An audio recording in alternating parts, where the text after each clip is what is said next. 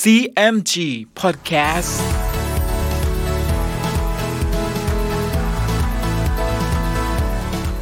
สวัสดีครับคุณผู้ฟังขอต้อนรับเข้าสู่ CMG Podcast กับผมดร.ภัณฑการธานนท์นะครับเรายังอยู่กับเรื่องราวของสามก๊กผ่านหนังสือเรื่องสามก๊ก Romance of the Three Kingdoms ฉบับย่อเรียบเรียงโดยสาระบุญคงครับเดินทางมาถึง EP ที่ 57มาติดตามกันนะครับว่าในตอนนี้จะเกิดเรื่องวุ่นวายอะไรอีกบ้างติดตามได้ใน CMG Podcast วันนี้ครับตอนโจโฉประหารม้าเท้งฝ่ายคงเบ้งเมื่อรู้ว่าจิวยี่ตายแล้วก็ลงเรือไปคำนับศพของจิวยี่ที่เมืองชะสองกุนโดยมีจูล่งและทหาร500นายติดตามไปด้วย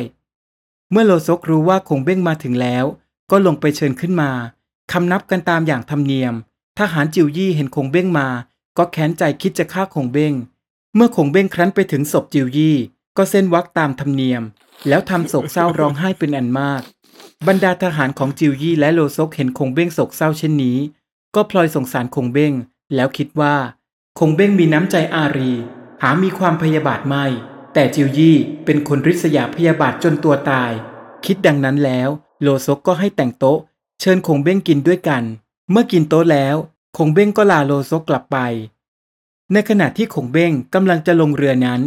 คงเบ้งก็ได้พบกับบางทองท่านอาจารย์ฮกหลงจึงกล่าวกับบางทองว่าถ้าสุนกวนมิได้เอาท่านไว้ทำราชการแล้วก็เชิญท่านไปณเมืองเกงจิ๋วช่วยกันทำราชการทำนุบำรุงเล่าปีเถิดแล้วคงเบ้งก็เขียนหนังสือฉบับหนึ่งให้ไว้กับบางทองก่อนที่จะกล่าวต่อไปว่าถ้าท่านไปแล้วข้าพเจ้าไม่อยู่ก็ให้เอาหนังสือนี้ให้เล่าปีเถิดบางทองก็รับคำว่าจะไปจากนั้นคงเบ้งก็ลงเรือมาเมืองเกงจิ๋ววันหนึ่งโลซกก็พาบางทองเข้าไปพบกับซุนกวนเพื่อให้ซุนกวนแต่งตั้งบางทองเป็นที่ปรึกษาแต่เมื่อซุนกวนเห็นว่าบางทองมีรูปกายอัปลักษณ์ซุนกวนจึงไม่ปรารถนาให้บางทองเข้ามาปฏิบัติหน้าที่อยู่ในสำนักของตนเขาจึงกล่าวออกมาว่าเชิญท่านออกไปก่อนเถิดเมื่อมีราชการอันใดสำคัญแล้วจะเชิญท่านมาคิดอ่านบางทองได้ยินซุนกวนว่าดังนั้นก็ทอดใจใหญ่แล้วก็เดินออกไปหลังจากนั้นโลซกก็ไปหาบางทองแล้วกล่าวว่าเราเห็นกิริยาก็รู้ว่าท่านจะไม่อยู่ในเมืองกังตังแล้วท่านก็มีทั้งวิชาและสติปัญญาขอท่านไปอยู่ณเมืองเกงจิ๋วกับเล่าปีเถิดบางทองก็ตอบว่าเราก็คิดที่จะไปอยู่กับเล่าปีโลซกได้ยินดังนั้นจึงฝากหนังสือฉบับหนึ่งไปให้เล่าปีบางทองจึงรับเอาหนังสือฉบับนั้นแล้วก็เดินทางไปเมืองเกงจิ๋วขณะนั้นคงเบ้งไม่อยู่ไปชำระทุกราษฎรณหัวเมือง4ตำบลนายประตูเข้าไปบอกเล่าปี่ว่าบางทองจะเข้ามาหาเล่าปี่ได้ทราบเช่นนี้ก็ยินดีแล้วให้เชิญบางทองเข้ามาแต่ครั้นเล่าปี่พิจารณาดูลักษณะบางทองเห็นรูปร่างวิปริตน้ำใจจึงไม่สู้จะยินดีจึงแกล้งว่าแก่บางทองว่าท่านมาหาเราแต่ไกลเราก็มิได้มีธุระสิ่งใดขอท่านเชิญไปเป็นเจ้าเมืองลอยเอียงก่อนเถิดบางทองเห็นเล่าปี่ไม่นับถือก็มิได้เอาหนังสือของคงเบ้งกับโลซกให้เล่าปี่ดูบางทองจึงจำใจเดินทางไปอยู่ที่เมืองลอยเอียง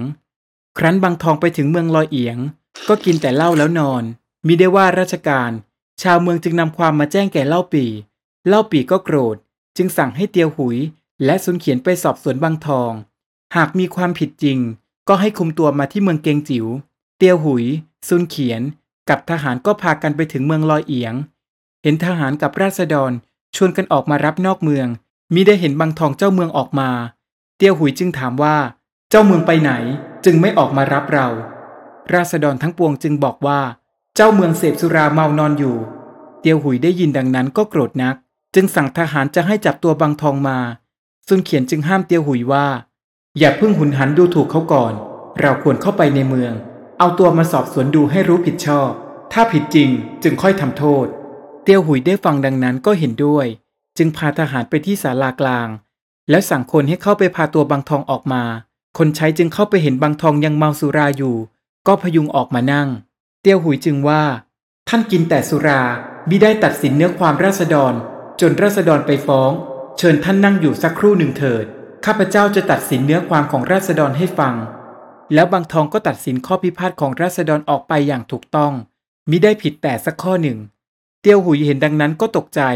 แล้วว่าแก่บางทองว่า เล่าปี่กับข้าพเจ้าไม่รู้เลยว่าท่านมีสติปัญญาถึงเพียงนี้คิดว่าท่านละราชการเสียจริงข้าพเจ้าจะเอาเนื้อความทั้งนี้ไปแจ้งให้เล่าปี่ฟังบางทองจึงเอาหนังสือซึ่งโลซกให้มาแก่เล่าปี่นั้นออกให้ซุนเขียนอ่านให้เตียวหุยฟังเตียวหุยกับซุนเขียนก็ลาบางทองไปเมืองเกงจิ๋วแล้วเล่าเนื้อความให้เล่าปี่ฟังทุกประการพร้อมกับส่งหนังสือของโลซกที่มีเนื้อความยกย่องบางทองให้กับเล่าปี่แต่เล่าปี่ก็ยังคงแคลงใจในตัวของบางทองอยู่ครั้นคงเบ้งกลับมาถึงเล่าปี่ก็ออกไปรับเข้ามาคงเบ้งจึงถามเล่าปี่ว่าได้ทราบว่าบางทองเข้ามาอยู่ด้วยท่านแล้วบัดนี้บางทองได้ความสบายอยู่หรือเล่าปี่แกล้งบอกว่าเราตั้งให้บางทองเป็นเจ้าเมืองลอยเอียงแล้วบางทองละราชการเสียกินแต่สุราคงเบ้งได้ฟังดังนั้นก็หัวเราะแล้วว่าบางทองคนนี้มีสติปัญญาเป็นอันมากข้าพเจ้าได้ให้หนังสือมากับบางทองฉบับหนึ่งท่านได้เห็นหรือยังเล่าปี่จึงบอกว่าวันนี้เราได้เห็นแต่หนังสือของโลซกหนังสือของท่านนั้นยังไม่ได้รับคงเบ้งจึงว่าท่านตั้งให้บางทองเป็นเจ้าเมืองลอยเอียงซึ่งเป็นเมืองน้อยนั้นบางทองก็คงน้อยใจจึงแกล้งละราชการเสียเล่าปี่จึงว่าถ้าเตียวหุยไม่มาบอกเราก็เสียคนดีไปคนหนึ่งแล้วเล่าปี่ก็สั่งให้เตียวหุยไปเชิญบางทองมาที่เมืองเกงจิ๋วเล่าปี่ก็ตั้งให้บางทองเป็นที่ปรึกษาเช่นเดียวกับคงเบ้งฝ่ายโจโฉไม่ได้ทราบจากคนสอดแนมว่าเล่าปี่ได้คงเบ้งและบางทองมาเป็นที่ปรึกษาแล้วซ่องสุมทหารไว้เป็นอันมากโจโฉก็เรียกที่ปรึกษาและนายทัพในกองทั้งปวงมาปรึกษาราชการที่จะยกไปทิศใต้ซุนฮิวเสนอขึ้นว่าจิวยี่เพิ่งตายควรที่เราจะยกไปรบเอาเมืองของซุนกวนแล้วจึงยกไปตีเล่าปี่โจโฉได้ฟังดังนั้นจึงว่าข้อเสนอของท่านก็ดีแต่เราเกรงม้าเท้งเจ้าเมืองเสเหลียงจะลอบยกทัพมาโจมตีเมืองฮูโตซุนฮิวจึงว่าถ้าท่านเกรงอยู่เช่นนี้จำจะต้องมีหนังสือรับสั่งของพระเจ้าเฮียนเต้ลวงไปว่าท่านเป็นผู้ถือรับสั่งตั้งม้าเท้งเป็นนายทหารใหญ่จะให้ไปปราบปรามหัวเมืองฝ่ายใต้ของซุนกวนแต่ให้ม้าเท้งเข้ามาคิดราชการก่อนถ้าม้าเท้งมาถึงแล้วเราก็จับฆ่าเสียจึงยกไปรบซุนกวนท่านก็จะไม่มีความกังวลหลังโจโฉได้ฟังซุนฮิวว่าดังนั้นก็เห็นชอบด้วยจึงให้เขียนหนังสือรับสั่งไปลวงม้าเท้งดังเช่นคำแนะนำของซุนฮิวฝ่ายม้าเท้งเห็นหนังสือรับสั่งก็ให้หาม้าเฉียวม้าฮิวม้าเทียดผู้ลูกม้าใต้ผู้หลานมาปรึกษาและว่าเราจะให้ม้าเฉียวกับฮันซุยสหายเราอยู่รักษาเมืองเสเหลียงแล้วเรากับม้าฮิวม้าเทียดม้าใต้จะคุมทหารทั้งปวงยกไปตามรับสั่งแล้วม้าเท้งกับบุตรชายและหลานชายก็นำทหาร 5,000 นายเดินทัพไปที่เมืองฮูโตครั้นถึงที่หมายม้าเท้งก็ให้ตั้งค่ายอยู่ห่างเมืองจากเมืองฮูโต200 เส้นฝ่ายโจโฉรู้จึงสั่งอุยกุยให้ออกไปหาม้าเท้งแล้วบอกว่าม้าเท้งยกทหารมาด้วยเป็นอันมากถ้าจะเข้ามาในเมืองนั้น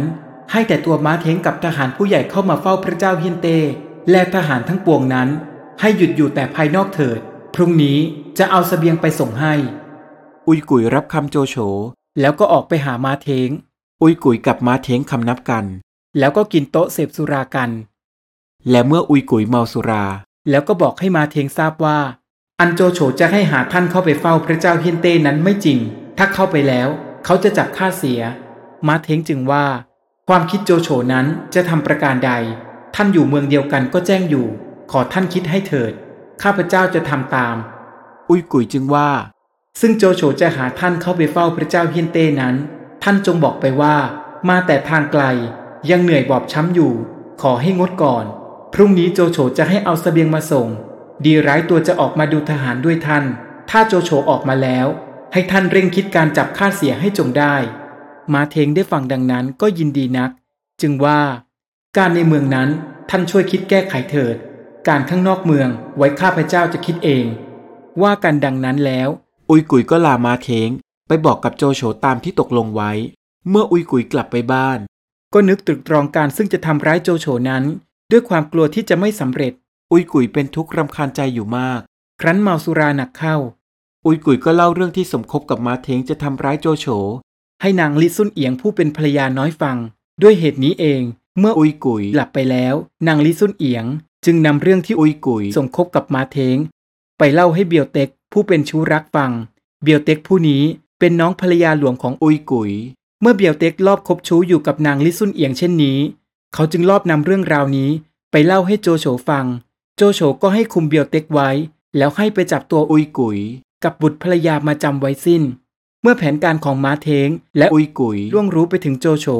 เช้าวันรุ่งขึ้นเมื่อม้าเท้งยกทหารเข้ามาใกล้เมืองฮูโตทหารของโจโฉก็สามารถล้อมจับม้าเท้งกับม้าฮิวเอาไว้ได้ส่วนม้าเทียดนั้นตายในที่รบฝ่ายโจโฉเมื่อสอบสวนม้าเท้งกับอุยกุ๋ยจนสิ้นสงสัยแล้วโจโฉก็สั่งให้ประหารม้าเท้งม้าฮิวอุยกุ๋ยกับบุคคลทั้งหลายที่เกี่ยวข้องทั้งหมดฝ่ายม้าใต้ผู้เป็นหลานม้าเท้งเมื่อได้ทราบถึงอวสานของม้าเท้งแล้วม้าใต้ก็หลบหนีกลับไปเมืองเสเหลียงเรื่องราวกำลังเข้มข้นและสนุกเลยนะครับในอีพีหน้ามาร่วมลุ้นกันต่อว่าหลังจากที่โจโฉสามารถสังหารม้าเท้งได้แล้วหลังจากนั้นจะเกิดเรื่องวุ่นวายอะไรอีกบ้างติดตามได้ใน CMG Podcast EP หน้าสำหรับวันนี้สวัสดีครับ